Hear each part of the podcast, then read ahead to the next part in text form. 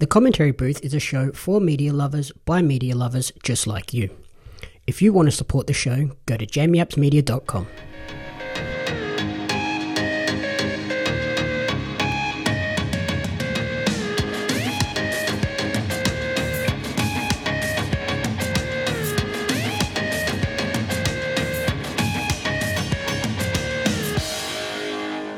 Welcome to the Commentary Booth, your ultimate weekly entertainment recap and review show. My name is Jamie Apps, and each week on the Commentary we guide you through the world of entertainment media via the content we've consumed during. Along the way, we provide you with insightful commentary and reviews. Typically, I would be joined by a rotating cast of co hosts to help me steer you through the deep media options we face today. However, this week I will be helming the ship solo. I want to take this opportunity to thank everybody who has listened and supported the show during these first 14 episodes. This is also an incredible opportunity to highlight the need for self reflection and mental health awareness. If you ever need someone to speak with, my social media inboxes are always open. This week I've consumed three very different formats of media. Firstly, a video game in the format of the PlayStation 4 exclusive The Last of Us Part 2. Next, a movie on Netflix called It Comes at Night. And finally, a documentary series by the WWE entitled Undertaker The Last. Two of these pieces of media tackled very heavy themes, whilst the last one was ultimately a more uplifting, even though it did include some sad moments. Looking at the first piece of media that I consumed this week, I spent a lot of time playing The Last of Us Part 2. My initial playthrough was approximately 31 to 32 hours, and then I spent another maybe 10, 12 going through, picking up a few extra collectibles, capturing a couple more achievements or trophies that I needed to get in order to get the platinum and complete everything. The Last of Us Part 2 is a follow up to 2013's initially PlayStation 3 exclusive The Last of Us, which has since come to PlayStation 4. This time around, the story is a tale of revenge and hatred, which essentially shows that a grudge can ruin anybody, no matter how strong they appear to be or the happiness that they may find at a particular point in time. As part of my review for The Last of Us Part 2, I compared the creative director Neil Druckmann of Naughty Dog to legendary artists such as Da Vinci, Michelangelo, Picasso, Mozart, and Beethoven. All of the artists have now have now or should be recognized until the end of time as masters of their respective art form.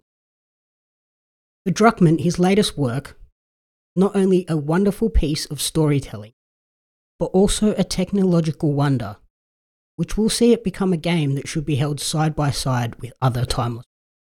I think its recent sales figures prove just how important this game has been. In just its first three days, it sold over 4 million copies, which is crazy considering as it's on one console. During The Last of Us Part 2, we continue on the epic journey of Ellie and Joel as they navigate a post apocalyptic world overrun by the cordyceps fungus and warring factions of survivors. Where the original game was all about hope and love, this stage of the story is instead, as I mentioned, focused on hate, obsession, and incredible violence. Many players of the original Last of Us would have told you that they didn't need or want a sequel. But The Last of Us Part 2 adds so many more layers to this already rich, deep world and this story will certainly pluck at your heartstrings with regularity. The game brought a tear to my eye multiple times. Druckmann's writing continues this story and takes it into highly unexpected directions, often challenging the player's assumptions and forcing them to grow just as the characters within the game do.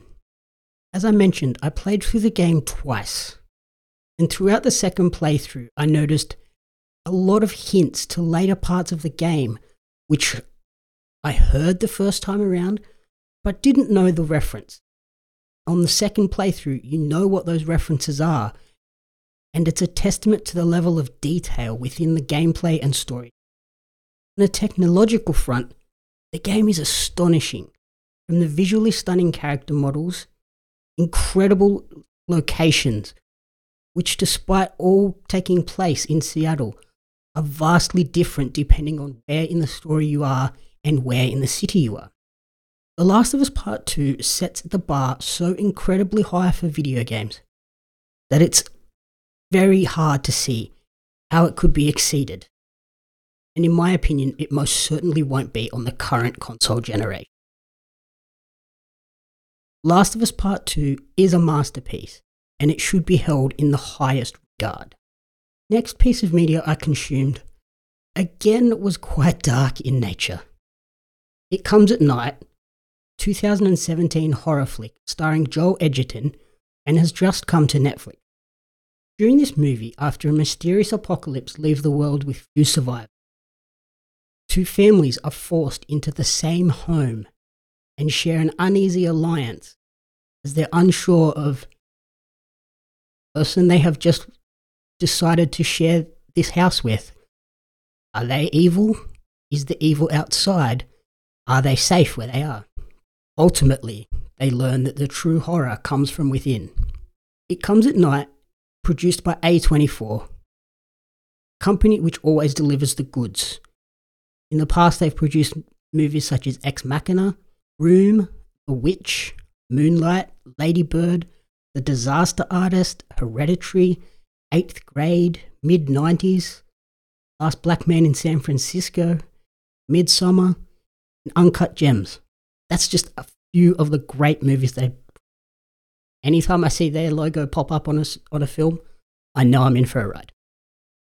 Watching it is incredibly unnerving, even though it doesn't over rely on jump scares to get you in that frame of mind. It's all about building tension throughout and has an incredible payoff at the end.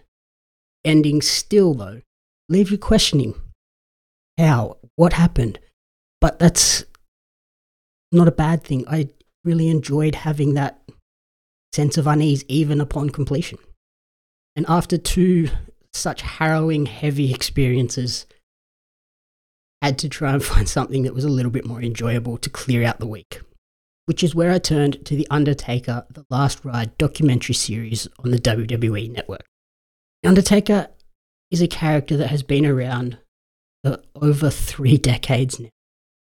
He's one of those people that has just been there never wavered in his commitment to the WWE, never looked like he was going to go anywhere else, never made any suggestions go anywhere.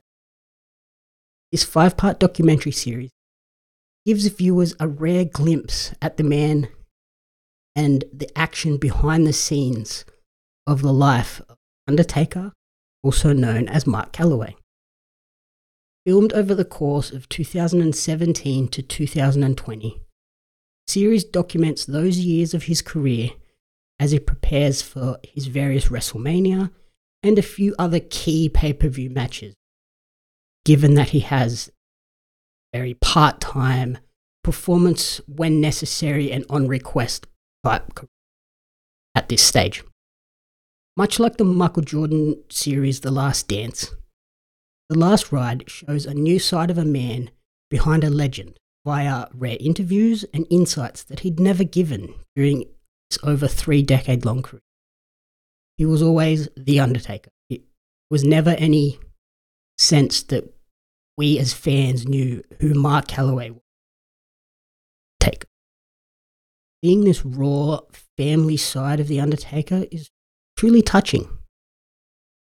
Seeing him interact with his wife and his children really makes him a much more significant person. Realize that there is more to him, not just an in ring performer. He is a person who, if anything, you could describe his passion for wrestling as an addiction. He simply couldn't walk away. Documentary series shows that struggle. There were moments where, honestly, his body t- was telling him, you need to give up. But he simply wrestled the WrestleMania match, do a pretty incredible job, but get injured in the process. Then the next six months having surgery and then rehabbing and then preparing for the next WrestleMania.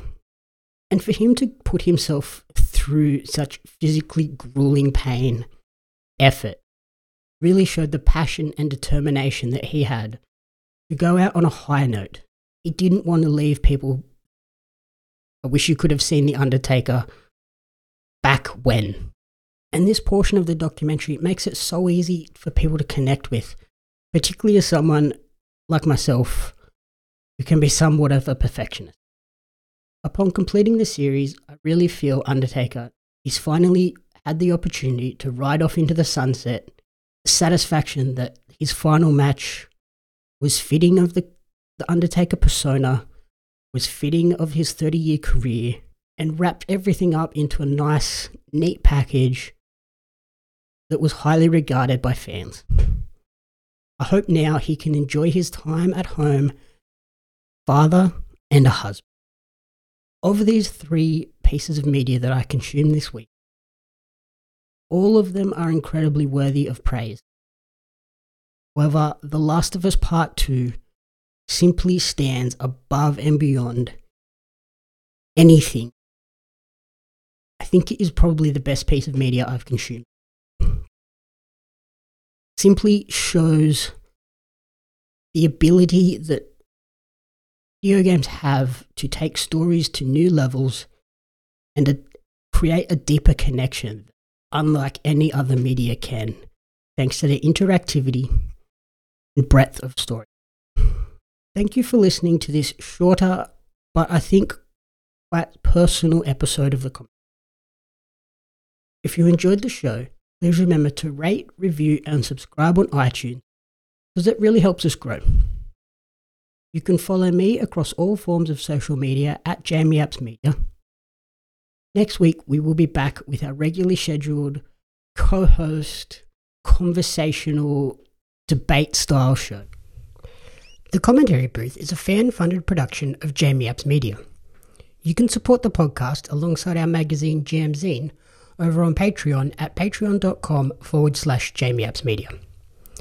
The following people supported at the Jam publisher level or higher, and you cannot fathom how incredibly appreciative we are for their support. Brian and June Hart, Caitlin Fitzgerald, Courtney Paulson, Tracy Apps.